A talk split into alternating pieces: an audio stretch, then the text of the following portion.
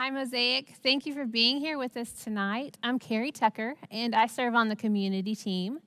Um, if you're new to us, whether that's you're just joining us live online um, for the first time, or maybe a friend has shared um, our church with you, we just want to welcome you.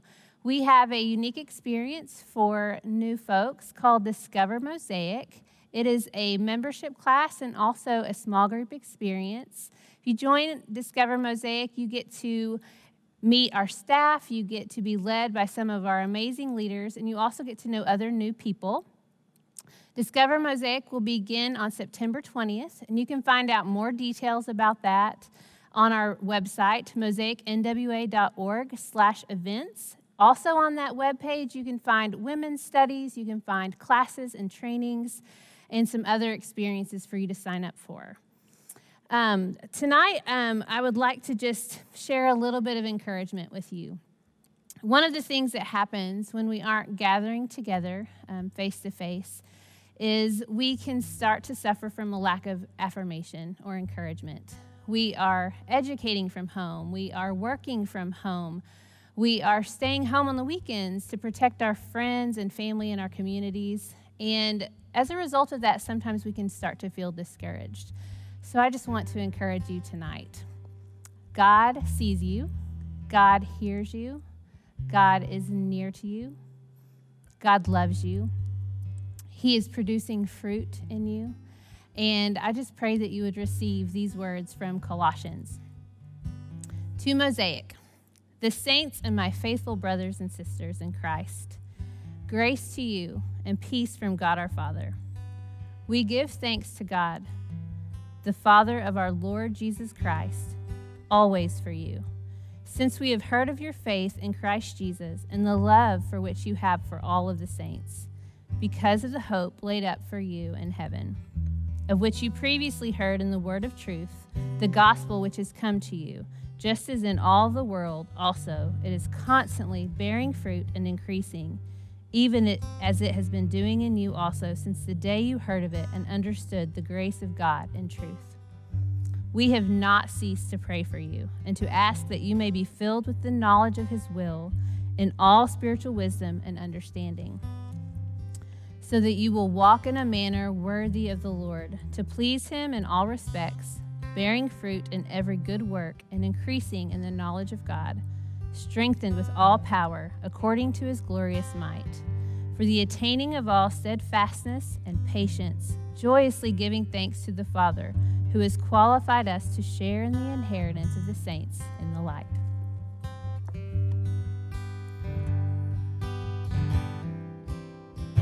Thank you, Carrie. Wherever you're joining us uh, tonight, um, just ask that we could approach this throne of grace together sing these words. Are you hurting and broken within? Overwhelmed by the weight of your sin? Jesus is calling. Have you come to the end of yourself? Do you thirst for a drink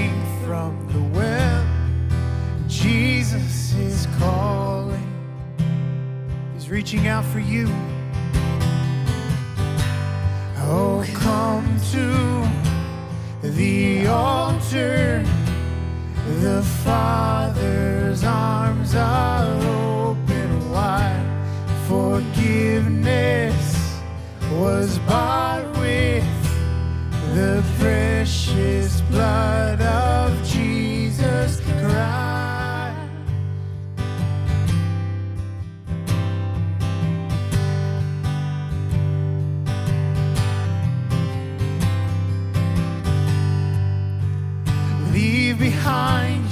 regrets and mistakes. Come today, there's no reason to wait.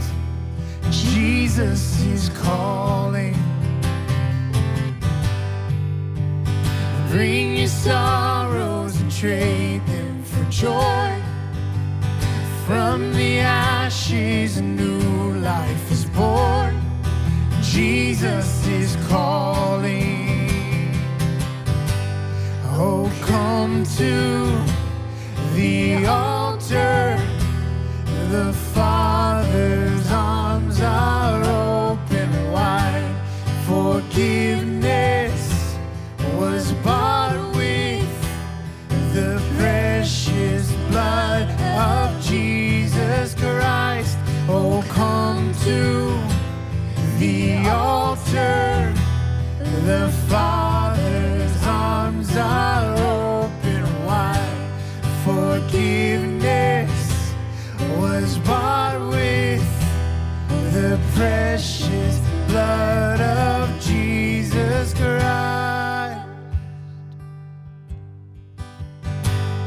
Savior we have.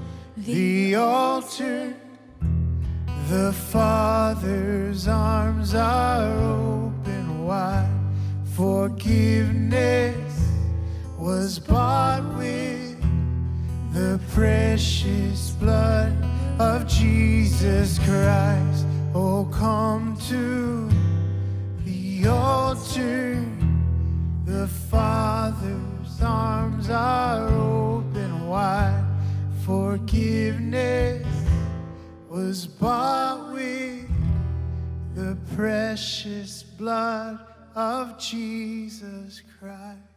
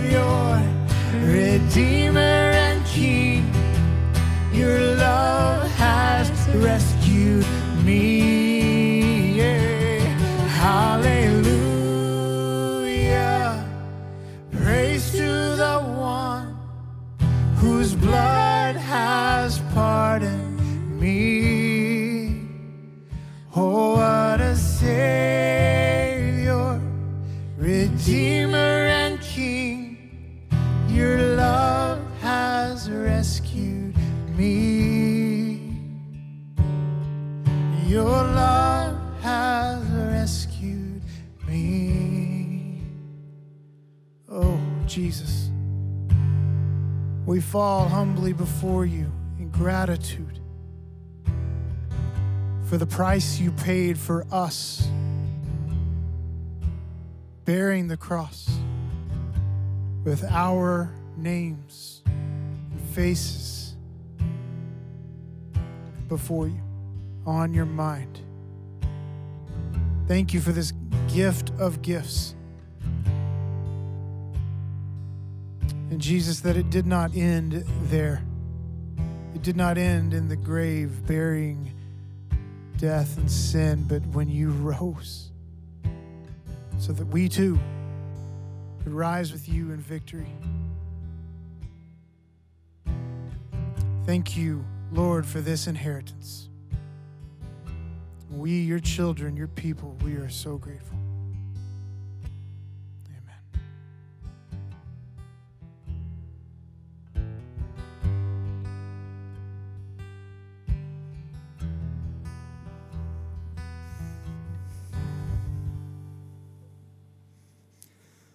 Friends, I, uh, I don't know if anyone's told you yet today, but the author, provider, sustainer, creator of all things, he adores you. and as we just sang, oh, what a glorious Redeemer and King we have in Jesus. And it's in his perfect and beautiful name. I call and extend to you grace and peace this evening. I, don't think I could start our time talking about the church of Antioch better than someone I adore and look up to, Philip Yancey, who said it like this that all too often the church holds up a mirror reflecting back the society around it rather than a window revealing a different way.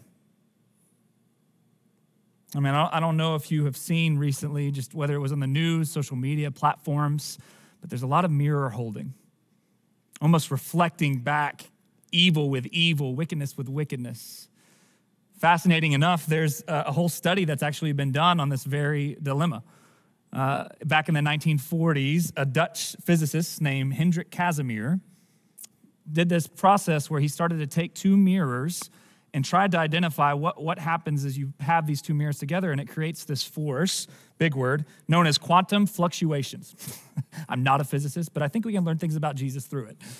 And one of the things that Hendrik and his team started to identify was that as you start to create disruptions on the outside of these mirrors reflecting each other, as they actually start to get closer and closer and collide. Quantum physics later described the same experience as what happens in a black hole.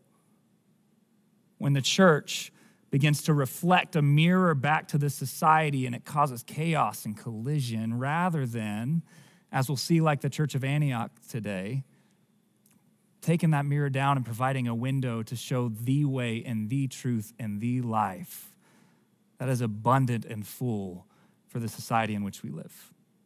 So, uh, friends, this is Fellowship Bible, so you're going to need one. uh, if you don't have it on a device or a Bible in front of you, please go ahead and grab one. And we will be resting in Acts chapter 11. Uh, but before we get there, I'm a huge fan of just one, knowing where I am in the scriptures, who wrote it, and why I'm there. So, in the words of Chuck Swindoll, just a brief overview of the book of Acts and where we're entering into with Antioch. Uh, first and foremost, this book has been written so that you can understand that the Holy Spirit empowers Jesus' followers to carry the good news of Christ to the ends of the earth. The first seven chapters describes the church being established there at Jerusalem, and it's born at the coming of the Holy Spirit at Pentecost and growing. And the focus is local and predominantly focused on Jews. But then, as we'll step into in Acts chapter 8 through 12 tonight, the church begins to enlarge to Judea and Samaria, and it begins changing lives and breaking these traditions and divisions, and it goes national with Jews and Gentiles, and then ultimately the rest of the book of Acts this, this movement of the Holy Spirit and Jesus followers expands to the ends of the earth and it becomes global and cross cultural. Uh, an incredible theologian and Bible teacher I look up to, Ajith Fernando, described that the book of Acts could be understood in two ways that these Christians, these believers in Jesus, his disciples, they understood how to sacrifice like Jesus and how to suffer like Jesus. And Ajith says that today in our society where selfishness is on the throne more than Christ, it feels like everyone's left to fend for themselves. This book of Acts presents a group of Christians who were so committed to Jesus and his gospel that they would sacrifice everything and anything to win one to the kingdom. And not only that, secondly, in an age where we as Americans and Westerners, we seek to avoid suffering at all cost, not so with the church at Acts or throughout the book of Acts. They embraced suffering and saw it as a basic ingredient to discipleship in a fallen world. And so, with that mindset, we now dive in with the church at Antioch. Follow me now in Acts chapter 11, verse 26, a significant moment in the New Testament where the disciples were first called Christians at Antioch. This is significant to the New Testament for a few reasons. First and foremost, the place we're at. Uh, Antioch, it was the third largest city in the Roman Empire. I mean, hear these statistics and understand how relevant this is to us in Northwest Arkansas today. Third largest city in the Roman Empire, population estimated around 500,000. Uh, in Northwest Arkansas right now, we're roughly 540,000. It was an international commercial center. Uh, check this out a cosmopolitan city with a marketplace as its hub. So the whole community was built around the marketplace. Sound familiar? It was culturally diverse. So residents were from all over the Roman Empire, which meant there was a variety of languages and customs, religions, ethnicities. One theologian described it as a melting pot of pagan deities and competing worldviews.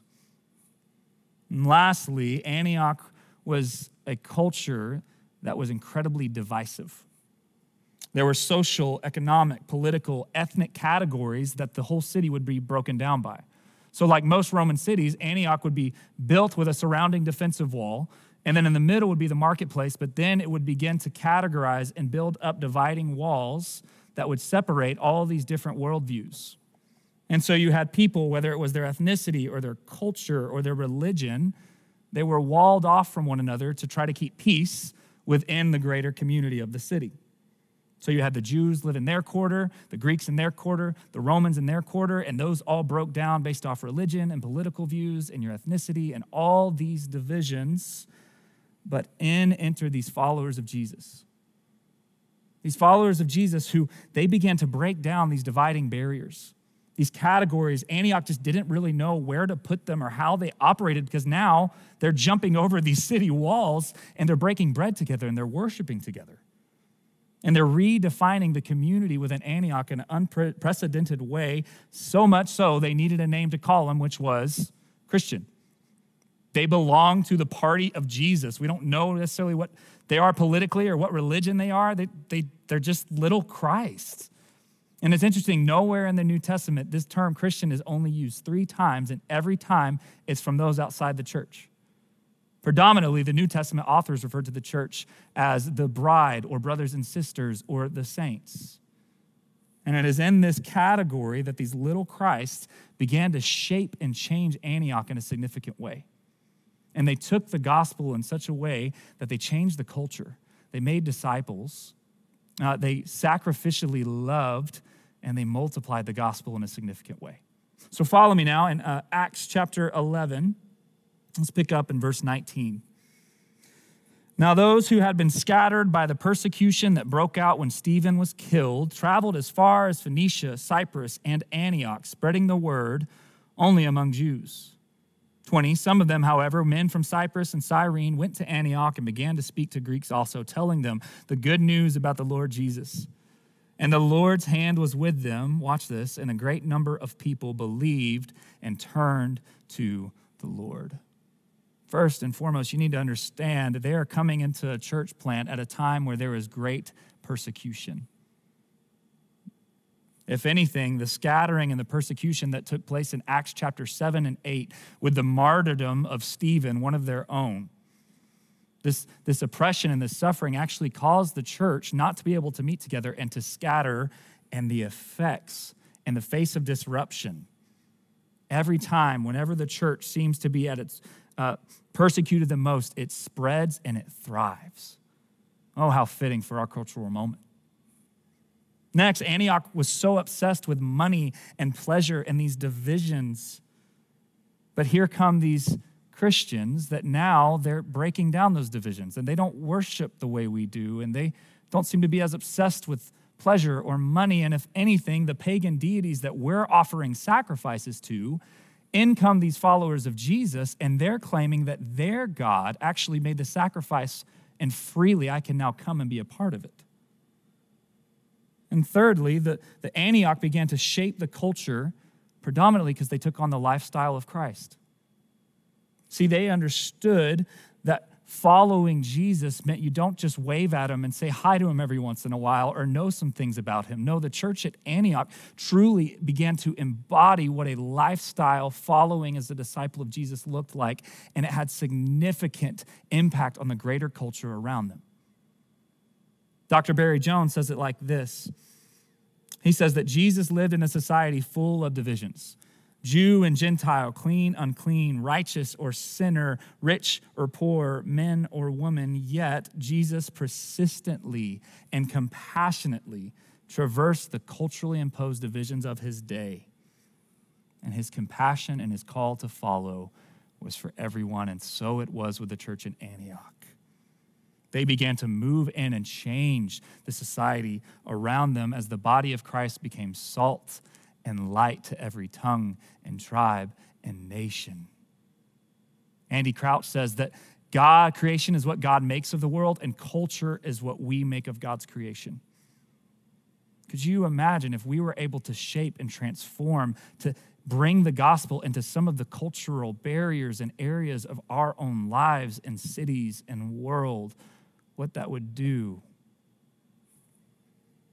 or as Dr. Keller puts it, he says that there's four type of churches in our world today. There's one that's in the city. You're there. You got a building, people come, they gather, and they go. Beautiful. There's some that are of the city. This is kind of scary. They actually, you can't really tell what's the church and what's the city. There's others that where oppression seems to grow, there's a church that's against the city. They're going to push back against the cultural norms And then there's what Keller argues is this is the church at Antioch, as well as the church I hope to be a part of. Is there's a church that's for the city. That they understand that the Christian life is in the world, not of the world for the world, just as Jesus presented in his day to day lifestyle. These followers of Jesus so powerfully proclaimed the good news of Jesus that it began to transform individuals and relationships and the greater fabric of culture at large. They didn't just hold a mirror up to society, they invited a mirror to a better way. Secondly, they not only shaped culture, they made disciples. Acts 11 22. News of this reached the church in Jerusalem, and they sent Barnabas to Antioch. And when he arrived and saw what the grace of God had done, he was glad and encouraged them all to remain true to the Lord with all their hearts. He was a good man, full of the Holy Spirit and of faith, and a great number of people were brought to the Lord. And Barnabas went to Tarsus to look for Saul, who would soon be Paul. And when he found him, he brought him to Antioch for a whole year. Barnabas and Saul met with the church, and they taught great numbers of people, and the disciples were called Christians first at Antioch. So something significant has happened here. You had what was originally only for Jews, now Jews and those outside the Jewish ethnicity are coming together as one new humanity under Christ. And that is beginning at the framework. So they're shaping culture, but also they're taking very seriously Jesus' command to make disciples. I'd encourage you sometime, most of us are very familiar with Saul. If you have some time, do a character study on Barnabas.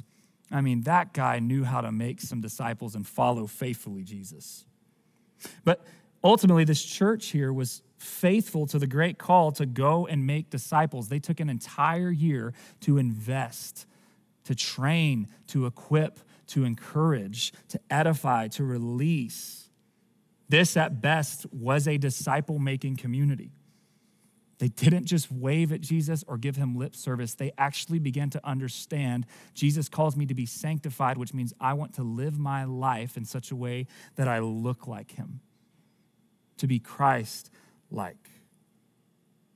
Dallas Willard says that our most serious failure in the church today is our inability to provide effective, practical guidance for folks on how to live the life of Jesus.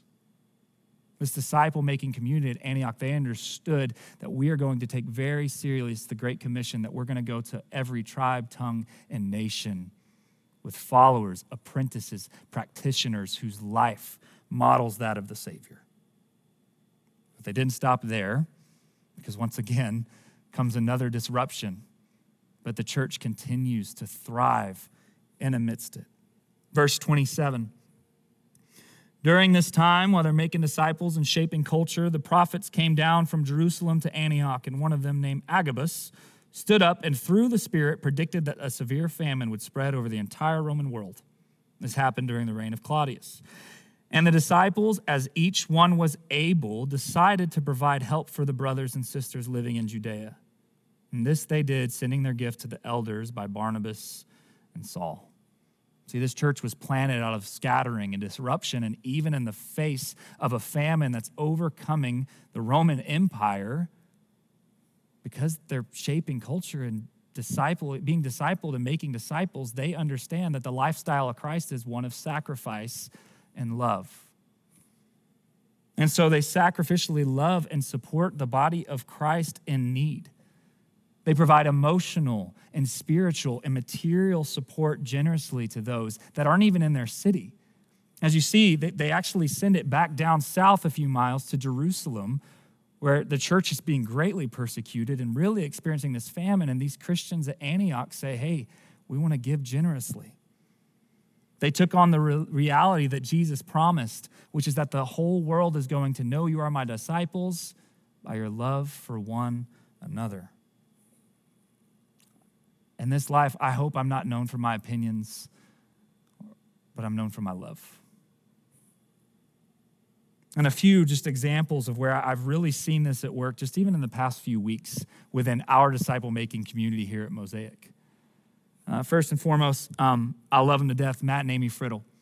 uh, up there in Bentonville with me, and they uh, they just have this way of understanding their whole disciple making community of understanding this idea of sacrificially loving to give emotional and spiritual and material support to those who are in need. Just recently, uh, a friend of Amy and Matt's experienced a house fire, lost everything, and, and amidst the pandemic, COVID was the last of her concerns as her world seemed to just be unfolding in front of her. And Amy and Matt pressed in and they began to give graciously. And they loved her. And they absolutely, they provided emotional support and came alongside her at the loss of her house and everything she had. And they began to surround the greater disciple community around her to bring spiritual support through prayer. And also, they, they gave materially, where now she's able to have a, new place to stay and furniture and gift cards and food, all because these followers of Jesus, Matt and Amy Friddle, and their community understood that we need to be sacrificially loving as a follower of Jesus. Or how about our counselors or our social care workers in our body here? Hey, I just want to tell you for those of you who counsel and have really pressed into the emotional and spiritual needs of our community in Northwest Arkansas in this season, thank you. You matter, and your uh, what you bring to the body of Christ here for Mosaic, as a man who myself has benefited greatly from much of your wisdom and counsel. Thank you for showing sacrificial love and giving your time and your talent and your treasure. And oh, for you, greater Mosaic as a whole, that even in the face of a pandemic, you've continued to give and support in this place one another so that we could continue to be the hands and feet of Jesus to transform the heart and soul of Northwest Arkansas and the world. I don't know about you, but don't you desire to be a part of a disciple making community like this that shapes the culture? It provides a window to something better, that it makes disciples. It takes Jesus' commission very seriously. Oh, and the sacrificial love that we have for one another as brothers and sisters that everyone in Northwest Arkansas would look and go, they just, what, they're little Christ. They literally love and look like him. But this church at Antioch, they just keep looking more like Jesus. If you were to jump down to Acts chapter 13, you would see the effect of this culture shaping, disciple making, sacrificially loving expression of the church at Antioch. In chapter 13, verse 2, while they, the church at Antioch, were worshiping and fa- uh, worshiping the Lord and fasting together, the Holy Spirit came and said, "Set apart for me Barnabas and Saul for the work to which I have called them." So after they fasted and prayed, they placed their hands on them and they sent them off. The two of them they sent on their way by the Holy Spirit, and the result, Acts chapter 13, verse 49 the word of the Lord spread through the whole region. See, in a healthy and spirit led disciple making community, gospel goodbyes become essential. Because what this church at Antioch understood was the words of the master and king himself that he was going to go away and give them his spirit so that they could have a seat at the table, to have a part in this role of bringing the love and the light and the life of Jesus to the ends of the earth. And so, if we're going to fulfill the Great Commission in our disciple making community here at Mosaic, it's going to have to come from a place where we understand that Christ is the head of the body and every single one of us has a role and we matter in this process. And not only that, not only do you matter, we need to be able to create space as apprentices to Jesus for other folks to come in and apprentice Jesus. It's why we really believe in multiplying your, your small group, your com- disciple making community. Because while we would love to just keep adding and adding and adding and adding, I think we get more people who know how to wave at Jesus and not follow him. And our heart and our goal is to join, just like Antioch did, to join Jesus and seeing life change happen in Northwest Arkansas and the world and letting that multiply and creating space around the table for someone else who can join us. For Antioch, uh, this church, it's believed, was only about 100 people, no larger. And they just continued to take that and multiply and multiply and create room for the other so that we're still feeling the implications of that in our world and in our church today. So, in summary, my Mosaic family, the church is first and foremost marked by this one truth that we have allegiance to Christ. We have our hearts. He is the center of everything that we revolve around. Our lives center on Him. And because of that, with a life centered on the person and work of Jesus, we become the salt and light of the world to every tribe, tongue, and nation. We begin to interact and change the very fabric of the culture we live in because we're making disciples and we're inviting others to come and apprentice Jesus. And as we do that, there's this sacrificial love that the Spirit produces in us where we give material and spiritual uh, and emotional support generously to all in need, and we multiply that, creating space for the others. And friends, I would argue that if you try to do any of the outside things without your life centered on the person and work of Jesus, it becomes legalistic and damaging, not just for the greater community or your family, but for your own faith. And so, Mosaic, do you want to join in on what Jesus initiated with that small group at Antioch? That metropolitan city. I mean, could you imagine the impact that your home, your neighborhood, our cities could have if our church was known for this type of disciple making community. And even in the face of a pandemic and the hardships and the suffering that we're facing, hear the words of Him who is always faithful and true. He promises, I will build my church. And ain't nothing, even the gates of hell, are going to stop it. Nothing is going to stop or overpower or find any authority over the King of Kings and Lord of Lords. And his plans of making all things new will not be stopped or thwarted. And he invites you and he invites me as a living stone with himself as the cornerstone, as a member of his body with himself as the head, as the bride of Christ with himself as the groom to join him and making disciples and seeing the lives and hearts of men, women, and children changed from every tribe, every tongue, and every nation. And so, to close, Mosaic, I'd love to leave you with two questions for you to consider. The first is more communal with your disciple making community, the other, personal. What if instead of holding up a mirror to our society, we gave them a window and we joined Jesus and changing Northwest Arkansas this week. A suggestion for you if you're not a part of a disciple making community, hey, let's talk. Let's get you in that to join in with what Jesus is doing in and through this, not to just go to church, but actually be the church. Or how could you, in your disciple making community, how could y'all begin to see the power of the gospel transform the neighborhood and the cities in which we live this week? And on a more personal note, secondly, what's trying to take over the center of that circle? What's competing for your allegiance and your affection to Christ? I mean, like those in Antioch, they, they saw the empty promises of the pagan deities and the empty worldviews, and they turned from their allegiance to that, and they put it in the living and true God. They repented and they turned from their sin and they fixed their hearts and lives around the person and work of Jesus, and it changed not just them, but the society at large.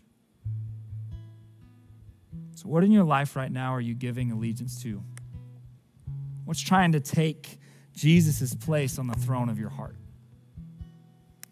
And what I'd love to do in this moment is just to take a second to identify it, to confess it, to bring it to Him, and be forgiven from it. So, if you would, friend, would you just, wherever you are, would you close your eyes?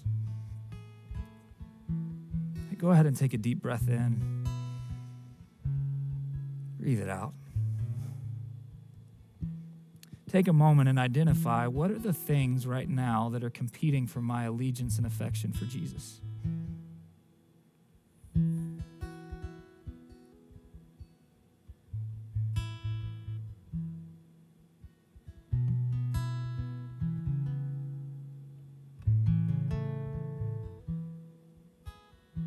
I'd invite you, still with eyes closed, would you take those things you identified and would you bring them to the feet of Jesus and confess? Lord, these, they're competing.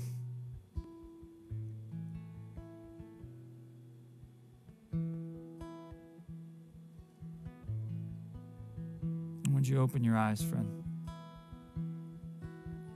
See, we don't want to just confess it to Him. We actually want to turn and join like Antioch did in repenting and going away from those things. And part of the way that we do that is we then fix our eyes on Him and we give Him the worship and the praise that He rightfully deserves. So, friends, in that vein, with allegiance fixed on Christ, hoping to see culture shaped, disciples made, a sacrificial, disciple making community of love so that we could always see the gospel multiplied. Would you join us in worshiping our King and Lord?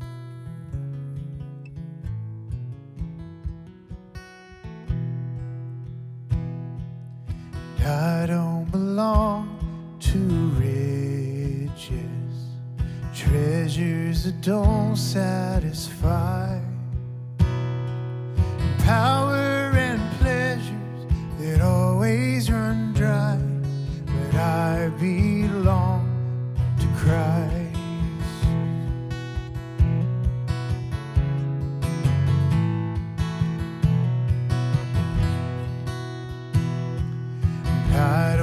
belong to opinions, value defined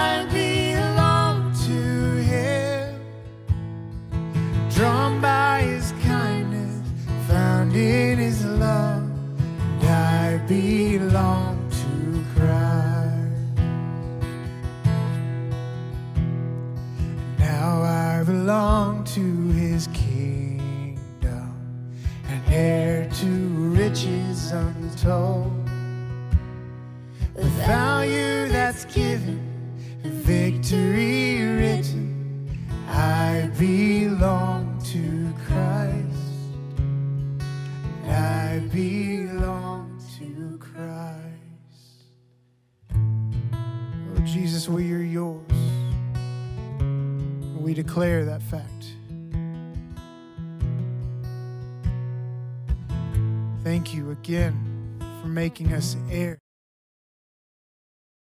Inheritance.